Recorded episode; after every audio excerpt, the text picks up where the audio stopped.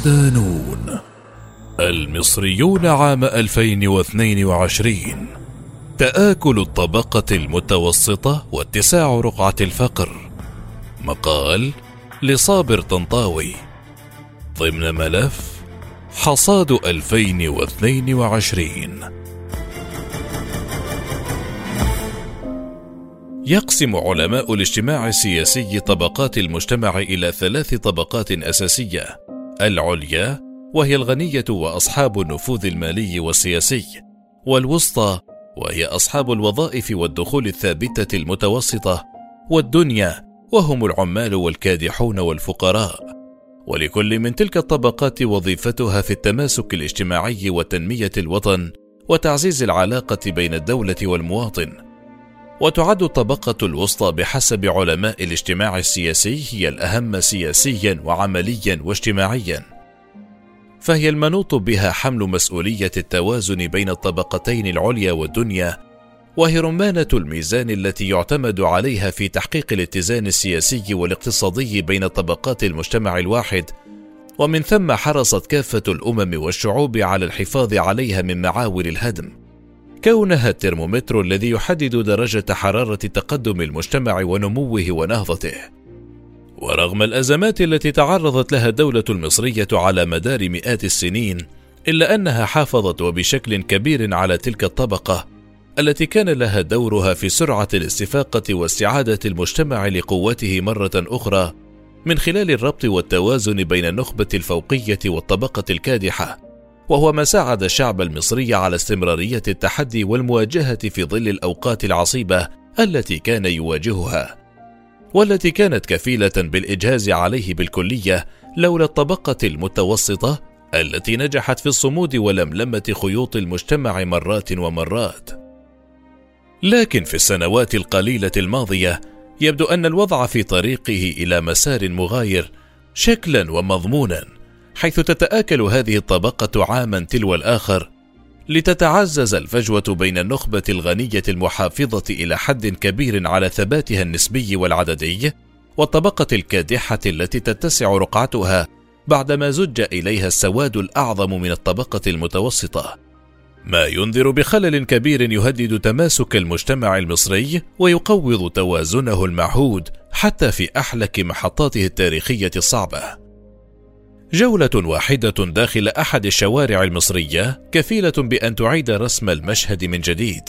أصوات الأنين الصادرة عن حناجر متوسط ومحدودي الدخل، وهمهمات العجزة ممن فقدوا قدرتهم على الوفاء بأقل الاحتياجات الحياتية الضرورية من مأكل ومشرب، ولغة الجسد المكسية برداء القهر، فهذا يضرب كفا على كف، وذاك يحدث نفسه كما لو فقد عقله مشاهد لم يعتدها المصريون لكنها باتت مرعبة في ظل الحديث عن استمرار الأزمة وإطالة أمدها وسط عجز السلطة الواضح عن التعاطي معها. أوضاع معيشية قاسية. لم أشهد في حياتي عاما قاسيا علي وعلى أسرتي من هذا العام 2022 ففيه بعت سيارتي وحولت ابنتي من مدرسة خاصة إلى مدرسة تجريبية. فيما اضطررت قهرا إلى ترشيد نفقاتي. بصوت تكسوه مرارة العجز تحدث أسامة البالغ 42 عاما الذي يعمل محاسبا بإحدى الشركات الخاصة عن تجربته مع هذا العام. ويضيف الشاب المصري خلال حديثه لنون بوست استلمت وظيفتي الجديدة في إحدى شركات القطاع الخاص قبل ست سنوات براتب 12 ألف جنيه أي ما يقدر ب 1500 دولار بسعر عام 2015 ثم وصل الراتب اليوم إلى 15 ألف جنيه أي 607 دولارات بسعر اليوم ليفقد راتب أكثر من 60% من قيمته في غضون تلك السنوات القليلة رغم الزيادة التي شهدها في قيمته العددية. ويشير أسامة إلى أن لديه بنتا في عمر العاشرة كانت في إحدى المدارس الخاصة برسوم سنوية قدرها 16 ألف جنيه أي ما يقدر ب 650 دولارا وأخرى تصغرها بست سنوات ولم تلتحق بالدراسة بعد. ومع اشتداد الأزمة والارتفاع الجنوني الذي شهدته الأسعار خلال العام الحالي ما عاد في استطاعته تحمل نفقات المدرسة وكلفتها الموازية من دروس ومواصلات وأنشطة وخلافها ما اضطر إلى تحويلها إلى مدرسة تجريبية برسوم قدرها ألف جنيه في العام أي ما يقدر بإحدى وثمانين دولارا. وبدلا من ادخار ما بين اثنين وأربعة آلاف جنيه شهريا قبل سنوات تحول الأمر إلى الاستدانة اليوم والشهر الذي يمر دون اقتراض سلفة بضمان الراتب يكون معجزة. علما بأني بعت سيارتي لأكمل أقساط الشقة التي تراكمت علي ولم أستطع سدادها هكذا أكمل المحاسب الشاب حديثه. أما عثمان البالغ خمسين عاما والذي يعمل موظفا حكوميا فقد أعلنها صراحة للجميع. ليس عندي بنات للزواج وذلك ردا على مساعي بعض الشباب خطبة ابنته الجامعية البالغة من العمر أربعة وعشرين عاما إذ جرت العادة في الأرياف حيث يقطن عثمان أن يجهز الأهل العروس بمستوى معين من الأجهزة والأدوات تتراوح أسعارها بين 120 و 200 ألف جنيه وهو لا يملك من ذلك أي شيء. فراتبه الذي لم يتجاوز أربعة آلاف وخمسمائة جنيه بعد أكثر من عشرين عاما في الخدمة لم يعد يكفي مأكله ومشربه هو وأسرته المكونة من خمسة أفراد الزوجان وثلاثة أبناء. وبكلمات تعتصرها دموع القهر والعجز يضيف عثمان لنون بوست. الوضع أصبح صعبا للغاية. لأول مرة في حياتي ينتابني شعور الموت. فنظرة الحسرة في عيون ابنتك لرفضك خطبتها كفيلة أن تقضي عليك في لحظات. متسائلا من أين آتي بمبلغ التجهيز؟ حتى لو سويت معاشي مبكرا من أين أنفق على أخيها وأختها؟ وهما ما زال في مراحل التعليم. سأظلمهما لو فعلت ذلك كما أني أظلم ابنتي لو لم أحقق لها حلم الزواج. ماذا أفعل؟ هكذا اختتم حديثه. تآكل الطبقة الوسطى. المؤشرات الأولية لخارطة المجتمع المصري خلال هذا العام تشير إلى تآكل واضح في الطبقة الوسطى لحساب الطبقة الدنيا حيث فر الكثير من أبناء الطبقة البرجوازية أصحاب الوظائف والمشاريع الصغيرة إلى الطبقة الكادحة بعدما فقدوا مواردهم بسبب التضخم وتراجع حركة البيع والشراء وعزوف السواد الأعظم من المواطنين عن الضروريات فضلا عن الكماليات. التوصل إلى تلك النتيجة ليس بالأمر الصعب.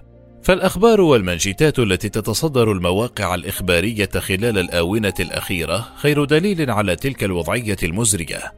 فالمصانع التي اضطر أصحابها لغلقها إما لقروض لم يستطيعوا سدادها وإما لزيادة أسعار الموارد وقلة حركة البيع وتراجع معدلات الادخار لدى المصريين بشكل كبير وقفزات التضخم الذي أصاب المشهد الاقتصادي بالشلل التام وفقدان بوصلة الأولويات في خارطه الإنفاق والقروض شبه اليومية التي تعزز من المأزق. كل هذا يقدم صورة واضحة عن اتساع الفجوة بين الطبقة النخبوية والطبقة الدنيا بسبب تآكل رمانة الميزان بينهما وهي الطبقة المتوسطة. يشير الباحث السيد عبد الفتاح مدير وحدة الدراسات بمركز الشرق للدراسات الاستراتيجية وهي مؤسسة بحثية مصرية مستقلة إلا أن تآكل الطبقة المتوسطة لم يكن وليد العام الحالي فقط بل هو ظاهرة منذ أكثر من خمسة عشر عاما لكنها تفاقمت أكثر مع هذا الانهيار الكبير في المستوى المعيشي جراء التضخم ورفع الأسعار وتعرض الهياكل الاقتصادية المحورية لهزات عنيفة كانت لها تبعاتها على الأنشطة الاقتصادية الصغيرة. وأضاف الباحث خلال حديثه لنون بوست أن سبب انهيار أوروبا في القرون الوسطى كان غياب الطبقة المتوسطة وفقدانها وظيفتها الأساسية في تحقيق التوازن بين النخبة والطبقة الفقيرة. معربا عن قلقه من تكرار السيناريو ذاته داخل المجتمع المصري الذي تتسع فيه الهوة عاما بعد الآخر بين حفنة النخبويين أصحاب النفوذ المادي والسياسي وهم أكثر المتربحين من كافة الأزمات والكادحين الذين يتسع تمددهم بصورة مقلقة تهدد الأمن والسلم المجتمعيين. وكشف أنه ولأول مرة تتحول فيه معدلات الادخار لدى المصريين بالسالب. فبعد أن كانت تلك المعدلات تتأرجح بين عشرة وخمسة عشر بالمئة من صافي الدخول لدى أبناء تلك الطبقة المتوسطة انقلب الوضع اليوم بصورة كبيرة حيث لجوء الكثير إلى الاستدانة للوفاء بالتزاماتهم اليومية الضرورية من أكل وشرب وإيجار سكن ومصاريف مدارس. وهناك العديد من الشواهد التي توثق تلك النتيجة. منها زيادة أعداد المتسولين في الشوارع العامة والطرقات وفي الميادين. وانتشار صفحات التوسل الإلكتروني عبر منصات التواصل الاجتماعي. هذا بجانب تفشي ظاهرة التسرب الدراسي ولجوء الكثير من الشباب الجامعي من الذكور والإناث إلى بعض الأعمال غير المألوفة كتنظيف المنازل والعمل كسائقين ضمن منظومة أوبر وكريم فيما اضطر الكثير منهم إلى العمل في أكثر من وظيفة لتلبية احتياجاتهم. الدين يلتهم موارد المصريين. على الورق يمكن اعتبار الموازنة المصرية من الموازنات المتوسطة إلى حد ما مقارنة بموازنات البلدان المجاورة إذ يمكنها تلبية احتياجات المواطنين بشكل مقبول.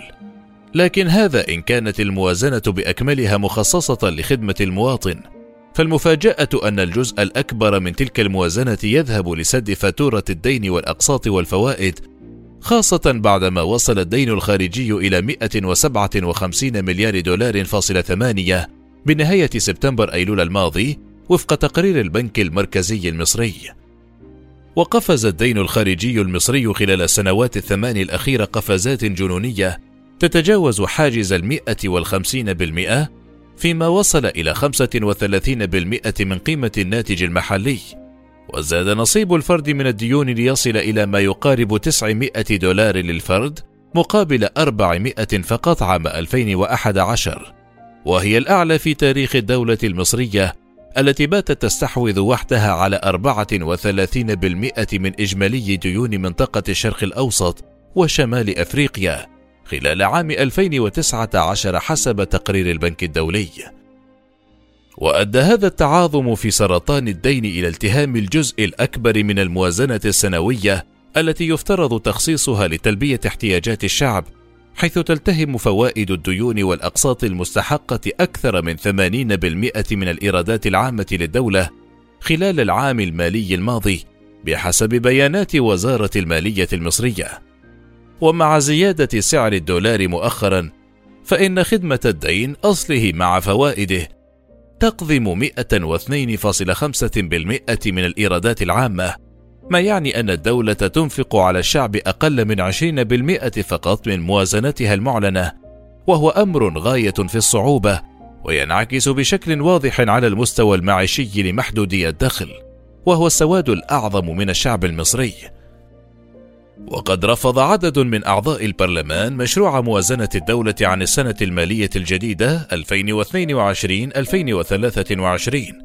والتي قدرتها الحكومة بنحو ثلاثة تريليونات وستة وستين مليارا وثلاثمائة مليون جنيه المصروفات بتريليونين وسبعين مليارا وتسعمائة مليون جنيه ومتطلبات حيازة الأصول المالية البالغة بنحو ثلاثين مليار جنيه وسداد القروض المحلية والأجنبية بنحو 965 مليارا و500 مليون جنيه بسبب تناقضها مع الاستراتيجيات التي أعلنت عنها الحكومة وتساهم في تفاقم أوضاع الشعب المعيشية. فمن جانبه قال ممثل الهيئة البرلمانية لحزب الإصلاح والتنمية أيمن أبو العلا خلال الجلسات التي عقدت لمناقشة الموازنة في يونيو حزيران الماضي إن الموازنة الجديدة خصصت مالية كبيرة للمستشارين في الوزارات وبنودا للمكافآت والدعاية تصل إلى مليارات الجنيهات بدلا من دعم المواطنين البسطاء الذين يعيشون تحت خط الفقر. وطالب بالتحول من الدعم العيني إلى النقدي لأنه يساهم بشكل كبير في وصول الدعم لمستحقيه، وتابع: الفوائد وسداد القروض بلغت نحو تريليون جنيه فاصل سبعة في مشروع الموازنة وهو ما يعادل 102.5% من إيرادات الموازنة ويساوي 133% من إيرادات الضرائب خلال السنة المالية الجديدة. فيما انتقد النائب الوفدي أيمن محسب سياسة الاستدانة والاقتراض التي باتت ظاهرة سلطوية مصرية خلال السنوات الأخيرة. قائلا إن التوسع في الاقتراض الخارجي يقضي على موارد الدولة والتي يذهب نصفها تقريبا لسداد خدمة الدين وتساءل متى ستتحول مصر إلى دولة منتجة وتقلل من الاعتماد على القروض والاستيراد من الخارج؟ وقطاع السياحة لا يحقق الأرقام المطلوبة منه ويجب على الحكومة العمل على تطويره. أما النائب ضياء الدين داوود فأعلن رفضه القاطع للموازنة لأنها ناتجة عن حكومة عجزت عن معالجة المشاكل الهيكلية. ففي موازنة 2010-2011 كانت فوائد الدين 85 مليار جنيه فاصل واحد تمثل 21.2% من المصروفات. وفي عام 2022-2023 قفزت إلى 690 مليار جنيه تمثل 33% من المصروفات. وهذا معناه أن شعب مصر بالكامل يعمل لصالح الدائنين وأن هذه هي الترجمة الحقيقية للموازنة. تزايد معدلات الفقر. نتاجا للسياسة الاقتصادية المتبعة والتي تفتقد بوصلة فقه الأولويات وتعلي من شأن الكبار والطرق على حساب المصانع والإنتاج وتقدم الاقتراض والاستدانة على العمل والتخطيط والبحث عن موارد إضافية وتتعامل مع ضرورات الحياة على أنها كماليات يمكن الاستغناء عنها ضمن بوتقة التقشف التي تطالب بها الحكومة الشعب دون أن تلتزم بها هي أن قفزة معدلات الفقر بصورة هائلة لم تعرفها مصر قبل ذلك. وخلال العقدين الماضيين ارتفعت تلك المعدلات من 16.7% عام 2000 إلى 29.7% عام 2021 بما يعني أن هناك 30 مليون مواطن دخلهم اليومي أقل من 46 جنيها أي دولار فاصل تسعة. وهو الدخل الذي بالكاد لا يساوي وجبة واحدة لفرد وليس أسرة. وذلك رغم الوعود التي قطعها الرئيس المصري على نفسه بتحسن الأوضاع وأن المصريين سيرون بلد تانيه خلال عام واحد فقط من حكمه.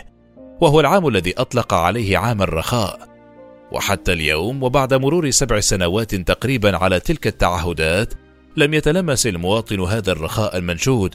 وإن كان وجد نفسه في بلد آخر بالفعل بلدا أكثر فقرا وأشرس قسوة على مواطنيه مما كان عليه قبل ذلك. وفي حال تدقيق في الأرقام الرسمية المعلنة بشأن معدلات الفقر في مصر ستكون النتيجة كارثية. فالمعدل الرسمي للفقر والبالغ 29.7% يستند إلى تقييم الحكومة المصرية عند معدل دولار فاصل تسعة يوميا رغم أن تقييم البنك الدولي يستند إلى معدل خمسة دولارات فاصل خمسة يوميا فيما يعتبر دولار فاصل تسعة يوميا مؤشر الفقر المدقع ما يعني أنه بحسب معدلات الفقر وفق التقييم الدولي فإن نسبة الفقراء في مصر تتجاوز حاجز الستين إلى سبعين بالمئة من الشعب. في دراسة للمعهد المصري للدراسات أعدها الباحث مصطفى إبراهيم تطرق خلالها إلى بعض المؤشرات التي تكشف عن الوضع المعيشي المتدني للمصريين منها أن نصف الشعب تقريبا يعيش على هياكل الدجاج. بسبب ارتفاع أسعار الدواجن والسلع الأساسية بجانب قرابة الثمانين بالمئة من الفقراء لا تصلهم خدمات الدعم أو التأمين الاجتماعي وأن هناك تسعة ملايين طفل في مصر يعيشون تحت خط الفقر. وقد انعكس ذلك على السلم المجتمعي حيث احتلت مصر المرتبة الثالثة لارتفاع معدلات الجريمة بسبب انتشار الفقر والبطالة وارتفاع معدلات الانتحار بين الشباب بسبب الأزمات النفسية الناتجة عن الأزمات المادية. ومنذ تعويم العملة المحلية المصرية الجنيه عام 2016 يظن المصريون أن كل عام سيكون نهاية السنوات العجاف وبداية مرحلة الرخاء والازدهار التي تعهد بها الرئيس والحكومات المتتالية. ليأتي عام 2022 ليكون الأكثر إيلاما وقسوة. فلأول مرة يستقبل الشعب المصري عاما جديدا وهو على يقين أنه لن يكون أفضل مما مضى.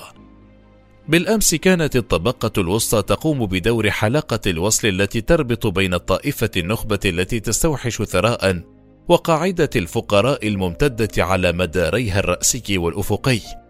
وكانت بمثابة حائط الصد الأقوى في مواجهة معاول هدم التوازن بينها والضامن الأساسي الذي يؤمن عملية الانتقال من وإلى الطبقتين بيسر وسلاسة بعيدا عن نيران الاحتقان المتأججة تحت الرماد. لكن الوضع تغير اليوم. ليتعرى المجتمع المصري كاشفا عن عوراته التي يخشى ارتداداتها السلبية على تماسكه وتناسقه وأمنه واستقراره مستقبلا.